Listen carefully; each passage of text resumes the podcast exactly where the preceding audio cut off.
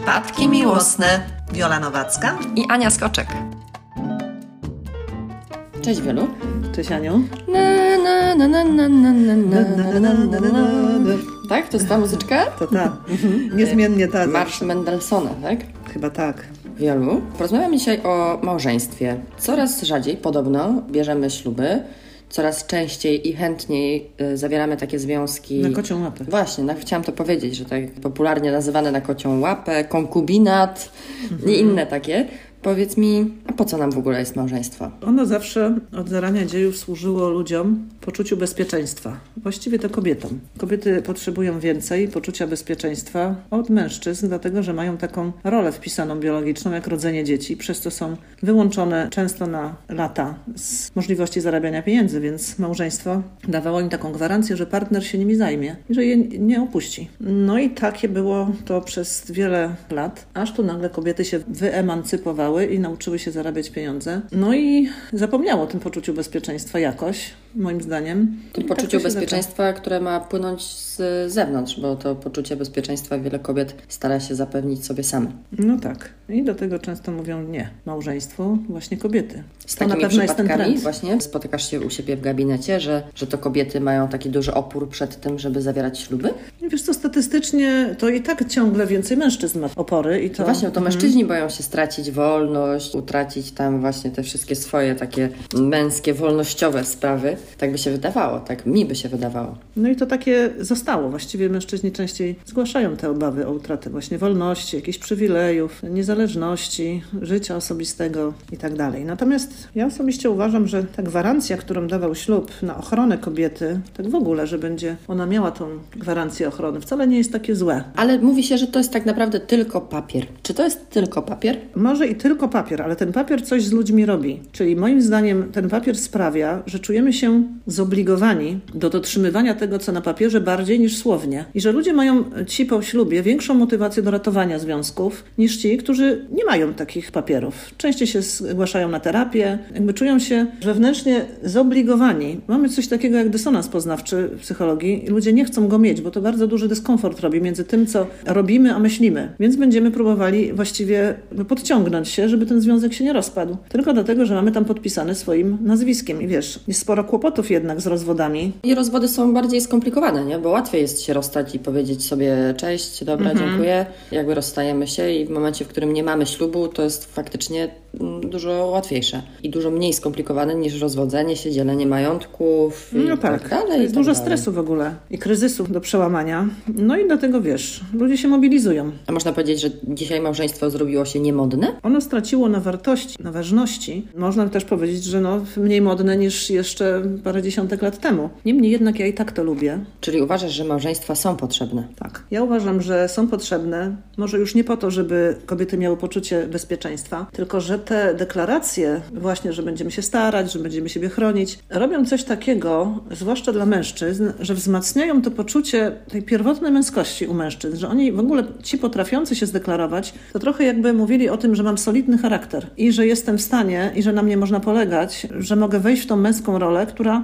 tak czy inaczej nadal polega na działaniu, na chronieniu, a kobieca rola dalej polega na byciu w miłości, w spokoju, na wspieraniu i to się nigdy nie zmieni. Więc mężczyzna, który jest w stanie zadeklarować tą ochronę, to deklaruje swoją męskość. A ta męskość ulega, wiesz, wypaczeniu na, na różne sposoby przez ostatnie dziesięciolecia. Mężczyźni stali się wrażliwi, wiesz, to metroseksualni, a to tacy, siacy nadwrażliwi. A jednak ta deklaracja, że będę chronił kobietę, dodaje męskości. Mówisz, że dodaje mężczyźnie męskości. Oprócz tego można powiedzieć, że mężczyzna dzieli się nazwiskiem. E, Przynajmniej kobieta ma taką możliwość. O co chodzi z tym przejmowaniem nazwiska po mężczyźnie? Dawniej to jakby gwarantowało tej kobiecie, że ona właśnie jest pod ochroną, tak? Czyli, że również to, że nosi nazwisko męża, jakby zwiększa jej bycie pod ochroną, ale też taka przynależność do stada. W stadzie jest jeden przewodnik i to zwykle mężczyzna prowadzi. Tylko to też przestało się kobietom podobać, że muszą oddać to nazwisko. Kobiety często tak mówią, zwłaszcza te, które prowadzą własne biznesy, swoją markę budują, się rozwijają pod tym swoim nazwiskiem, to one najtrudniej poddają się tej modzie. Albo się nie poddają. I w tym momencie, ale można, są takie możliwości, że Tak, już dzisiaj można w ogóle trzeba... nie przejąć. Nawet dwuczłonowego nie trzeba mieć. a, i małżeństwo też będzie zawarte. Ale to jest taka deklaracja też kobiety do przynależności, do, do stada, do związku. W trakcie ślubu pada taka formułka, przyjmij tę obrączkę na znak mojej miłości. I wierności. I, tak, i o co chodzi z obrączką?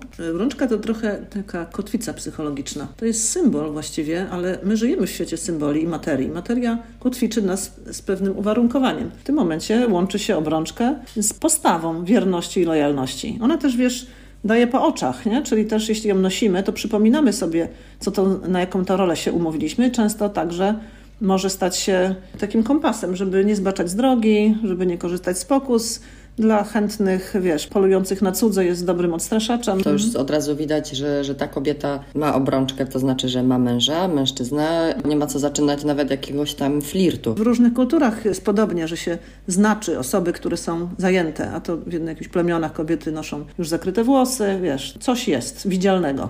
Żeby już daleka, tak? Było widać, tak, że ten tak. człowiek jest zajęty i tak, proszę go zostawić tak. w spokoju. W naszej kulturze jest to obrączka i to również jest właśnie taki znak lojalności wobec zobowiązania.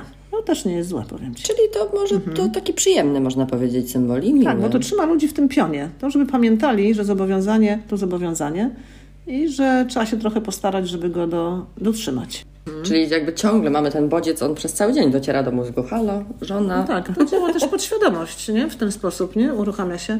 Myśli już nie krążą wokół tego, ale właśnie symbole wizualne sprawiają, że nasza podświadomość pamięta i rejestruje. Okej, okay, no mówimy tutaj o, o ślubach i o małżeństwach, o tym, że one robią się, można powiedzieć, coraz mniej popularne, ale są potrzebne na pewno w wielu wymiarach, można powiedzieć, tak, o których już tutaj wspomniałyśmy, że one są potrzebne albo przydatne, to zależy jak na to patrzeć. A powiedz mi, jeśli chodzi o zawieranie już powtórnych małżeństw, bo z tym też coraz częściej się w dzisiejszych czasach spotykamy. Mamy taką konstelację, jedna osoba jest po rozwodzie, a druga osoba na przykład jeszcze nie miała ślubu. Z rynku wtórnego jest jedna.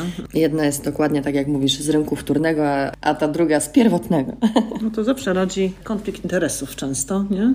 Ci, którzy opuścili związki małżeńskie, mają już bagaż doświadczeń. Bywa, że mają tak zwany uraz, czyli nie udało im się i właściwie mogą mieć kryzys też zaufania do tych wszystkich rytuałów. A ta nowiutka, że tak powiem, chce tego wszystkiego doznać. No i ludzie tutaj mają zgrzyty. Przychodzi do ciebie taka para, w której jedna osoba mówi ci: Nie, ja nie chcę drugi raz wziąć ślubu, ja się nie będę deklarował, deklarowała, bo ja już jestem po rozwodzie i ja w to nie wierzę i to nie ma żadnego znaczenia. Ja mam uraz i koniec. Ja, słowo uraz to jest tu klucz właśnie, bo jeśli ktoś nie może pójść do przodu, bo ma tyły, czyli ma uraz z przeszłości, to moim zdaniem zanoszenie przenoszenie urazu z przeszłości do przyszłości jest nie fair wobec nowego partnera. Czyli to, co się zdarzyło wcześniej, to jest sprawa tego, komu się to przytrafiło i on powinien po tym posprzątać. A jeśli on mówi wprost, słuchaj, ty zapłacisz za moją przeszłość z kimś innym, to to nie jest fajne. I ja wtedy mam ochotę poradzić komuś, że urazy naprawdę są do wyczyszczenia i że nie musimy ciągle żyć pod ich wpływem, unikając zobowiązań i wiedząc, że to zobowiązanie uszczęśliwiłoby tą wybrankę, która jest teraz. No właśnie, bo powiedz mi, to może być krzywdzące dla tej drugiej osoby, prawda, że jakby jednej osobie partner mógł się zdeklarować, a mi nie może się zdeklarować i mm -hmm. teraz jakby można, można mieć takie poczucie, no, prawda, że jest no, się widzisz, gorszym trochę. Ten nadaje taką intencję, a ta rozumie po swojemu.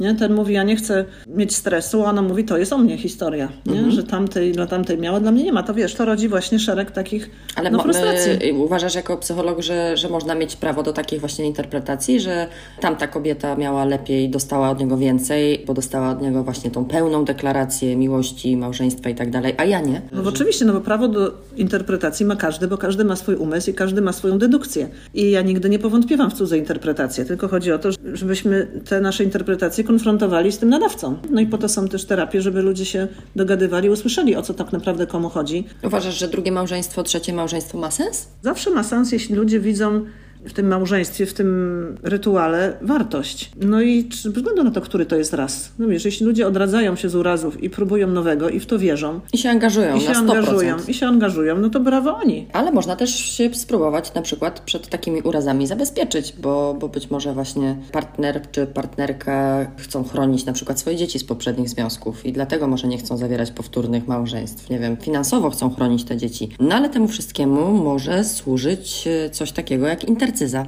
Najpierw spróbujmy to ugryźć psychologicznie, a potem sobie powiemy, jak to wygląda Wiesz, ekonomicznie. Psychologicznie to też jest duże bardzo słowo, bo nikt tak naprawdę nie robił badań, co statystycznie, psychologicznie ludziom bardziej służy? Intercyza czy jej brak? Zawsze trzeba patrzeć na motywy jednostek i na ich historię i, i odporność psychiczną i stan w ogóle wiary. Tak w ogóle. Nie, niekoniecznie w związki te nowe, tylko w ogóle, wiesz, ludzie się dzielą na takich bardziej lękowych, a i takich na, bar na bardziej ufnych. I to często nie jest kwestia tylko urazów, tylko po prostu konstrukcji psychicznej. I wiesz, jeśli ktoś taki bardziej podatny na, na zranienia i bardziej lękliwy mówi, ja się bardzo boję, że zostanę wykorzystany, mimo że mu się nic złego w życiu nie przytrafiło, no to czemu nie ta intercyza? To jest jakiś rodzaj układu fair, bo mówi się o tym na początku już związku. I wtedy czyste karty są. No druga osoba słyszy to i może wejść w to małżeństwo albo nie. Czyli też nie mhm. powinna się ta druga strona czuć urażona tym, jeśli usłyszy taką propozycję, słuchaj, okej, okay, tylko chciałabym, chciałbym, żebyśmy przed ślubem podpisali intercyzę. Dobrze jest zwykle, żeby ktoś się nie poczuł urażony, wyjaśnić sobie motywy, czyli dlaczego ważne jest dla mnie, kochana, kochany,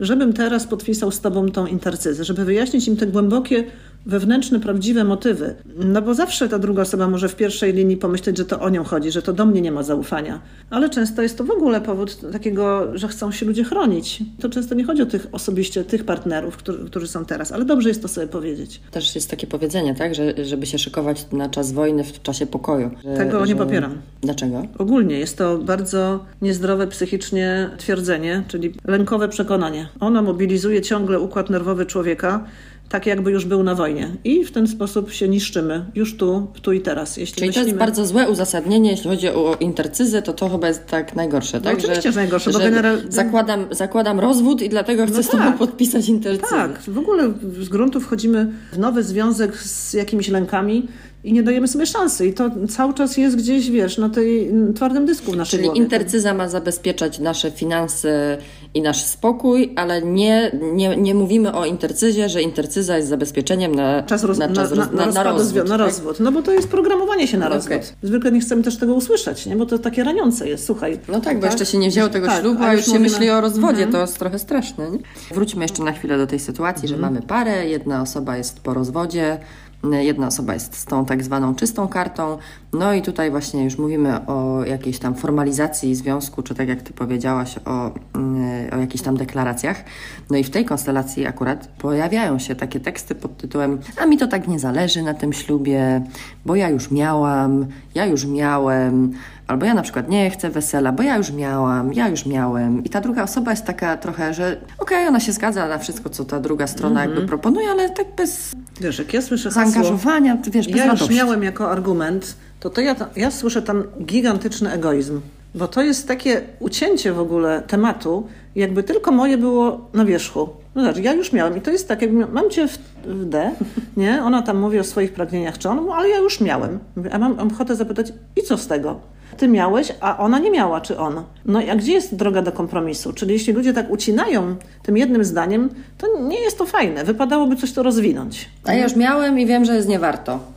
Bo się rozjodłem, jak widzisz. No to właśnie to uraz. I to jest właśnie droga, czyli to twój uraz, bym okay. chciała zapytać, tak? Twój uraz, czyli twoja historia. Ale twoja historia nie jest moją i nie jest też naszą. Więc jak zwracamy się do przeszłości, jak budujemy przyszłość, to mamy problem. Ja mówię, to ty masz rozwiązać problem, ty co mówisz, że było. I właśnie jak to wygląda z twojego doświadczenia? Kobiety mają prawo w jakiś tam sposób domagać się tych deklaracji?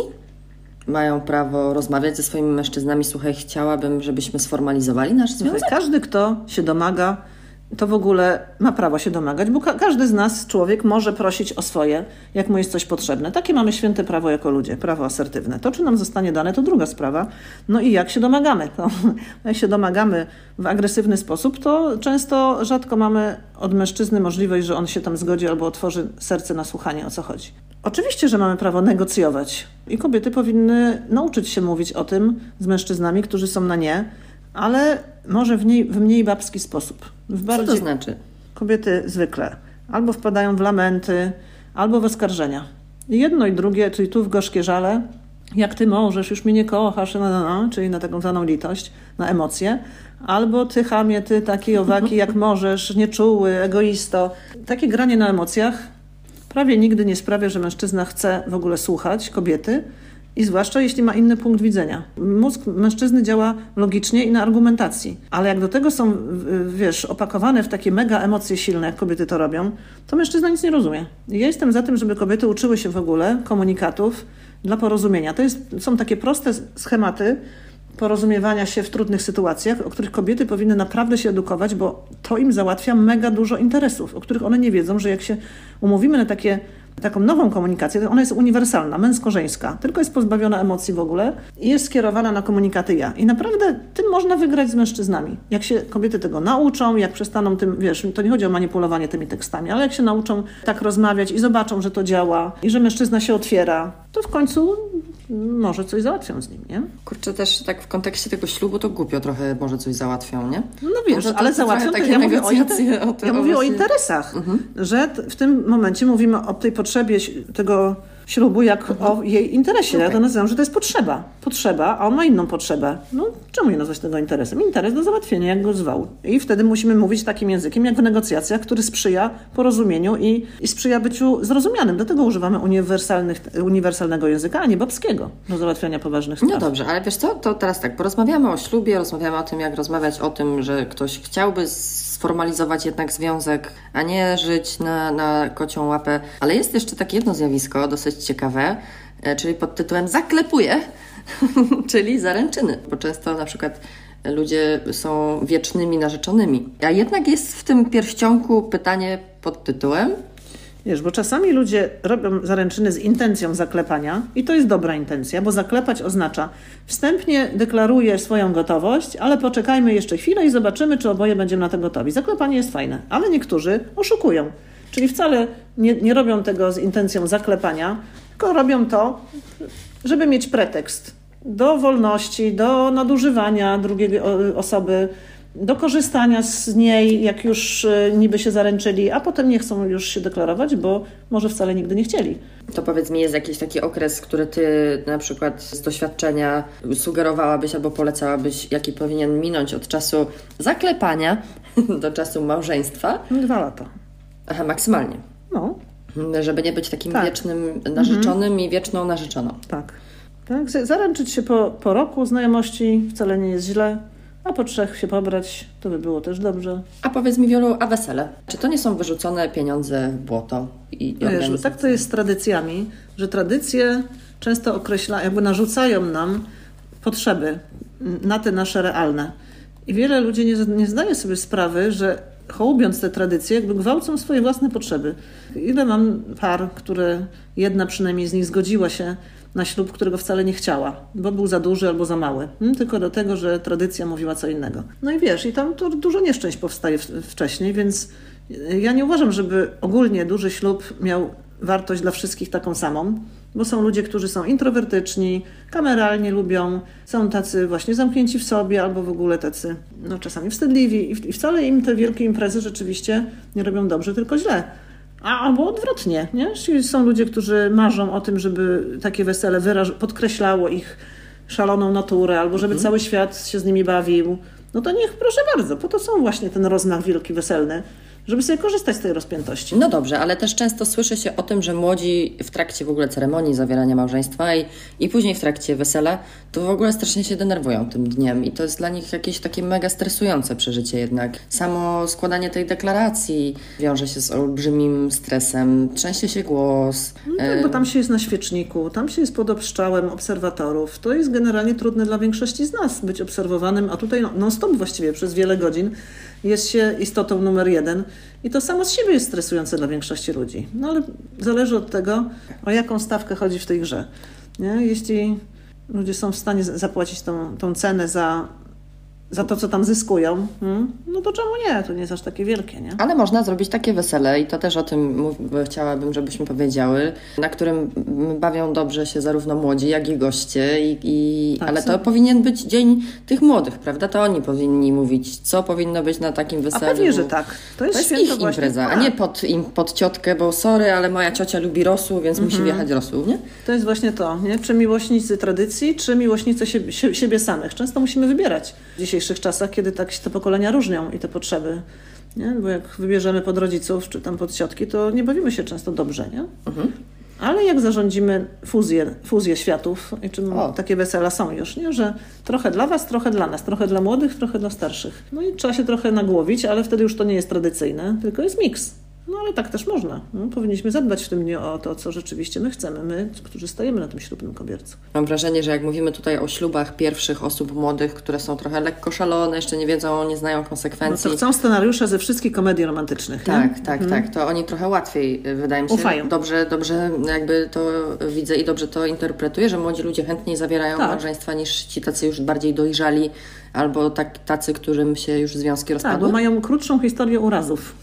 Jak to ładnie brzmi. Krótsza historia urazów sprawia, że bardziej się angażujemy, tak? I ufamy jeszcze, tak? W ten czysty, naturalny sposób. A im dłużej, im więcej porażek mamy w życiu i nie pracujemy nad urazami, czyli gromadzimy je tylko, kitramy po poznańsku, to wtedy to rośnie, rośnie i tam poziom nieufności i lęków często zamienia się na taką postawę cyniczną, właśnie Zgorzkniałą taką, trochę, tak? zgorzkniałą. Mhm. Plującą jadem. Tak, dlatego młodzi, jak nie są, nie są jeszcze skażeni doświadczeniami, to, to nie są skażeni nieufnością. I często bardziej tak właśnie ufają. Małżeństwa, wiesz, te wszystkie fajne historie przedmałżeńskie, jak wieczory kawalerskie, te panieńskie, wtykiecki za nie wiadomo ile pieniędzy białe, no bo to wszystko tworzy tą romantyczną aurę. To powiedz mi w takim razie o tych rytuałach. No to mamy wieczór kawalerski, wieczór panieński, czyli symboliczne pożegnanie się z wolnością. Bo to nie, nie wygląda dla Ciebie trochę tak, jakbyśmy żegnali takie radosne, fajne, wolne życie i oto teraz idziemy, wiesz, w homon, to jesteś w kajdanach małżeństwa i od teraz jesteś już tylko smutna i nie ma imprez. To jest jedno tylko z, z takich etykietek, które się przypisuje tym, tym rytuałom. Niektórzy nie nazywają tego, że świętujemy utratę wolności, ale świętujemy wejście w nowy stan. Nie? Szczególnie kobiety na przykład bardziej są skłonne świętować, że teraz będzie to jakaś inna wartość, ale pozytywna, a częściej, wiesz, mężczyźni mówią, tak, no to pożegnajmy to, opijmy to i tak dalej. Ale to nie jest wcale takie, wiesz, jednoznaczne, że wszyscy to traktują te imprezy jako pożegnanie czegoś, co było dobre, a rozpoczynamy coś, co złe. No zobacz, jakie to jest tam, jest dużo ra- radochy w tych rytuałach. Ja Nie, myślę, no że to jest jest, pretekst też do takiej uciechy, na którą zwykle ludzie sobie tak w ogóle nie pozwalają na spontanie. A to jest taki pretekst do hulaj dusza, wiesz, piekła nie ma. Czyli po prostu odbierajmy to na tej zasadzie, że każdy powód jest dobry do tego, żeby się Tak. spotkać z przyjaciółkami akurat tutaj w tym momencie, czy Poszaleć, koleżankami. zrobić coś fajnego, takiego już Mniej typowego. mniej typowego. O, tak. Y, Warto brać ślub? Według mnie tak, ponieważ jest to mówienie tak życiu w ogóle, doświadczeniom, miłości, mówić tak w pełnym wymiarze. Ponieważ właśnie ten ślub to pełny wymiar. Wszystko, co można chcieć od miłości. Od zakochania do zobowiązania. I jak mamy tyle odwagi, żeby brać wszystko od życia, to śluby na pewno mają więcej zalet i kształtują charakter niż niebranie i unikanie trudności. I tym wnioskiem Ale to jest moje zdanie. To nie jest zdanie psychologiczne. To jest Twoje zdanie jako Moje osobiste. Nowackiej. Masz Tak. prawo je mieć. Ja jestem za tym, żeby radzić sobie z urazami i iść dalej do życia, próbując, zamiast kurcząc się z powodu tego, co nam się przytrafiło. Hmm? Natomiast przemawia do mnie argument o tym stuprocentowym zaangażowaniu, bo, bo faktycznie jeśli chce się iść razem przez życie, to, to takie stuprocentowe zaangażowanie właśnie daje to takie poczucie spokoju też, bezpieczeństwa i takiego... Oparcia się nawzajem na sobie. Hmm? Zachęcamy Was do tego, żebyście pomyśleli. Nie musicie brać ślubów, jeśli to jest wbrew Waszym przekonaniom, bo nie mówimy, że coś jest dobre, coś jest złe. Jak zawsze plotkujemy sobie na ten temat, sprawdzając, dlaczego niektóre pary unikają ślubów, dlaczego niektóre osoby są wiecznymi narzeczonymi, czy właśnie dlaczego niektórzy chętnie wchodzą w drugie, trzecie małżeństwo, a niektórzy w ogóle w żadne, albo, albo właśnie w pierwsze i w kolejne już nie, bo, bo mają uraz. My mamy nadzieję, że Wy nie macie urazu do nas A jak macie, to rozwiewajcie je razem z psychologami. i piszcie do nas. Piszcie do nas e, na maila, piszcie do nas prywatne wiadomości na Messengerze. Bardzo Wam dziękujemy do tej pory za wszystkie sygnały, które otrzymujemy, bo jesteście naszą najwspanialszą inspiracją. Fantastyczną inspiracją. I pozdrawiamy Was serdecznie i do usłyszenia za, Tydzień. za tydzień w piątek. Pa, pa.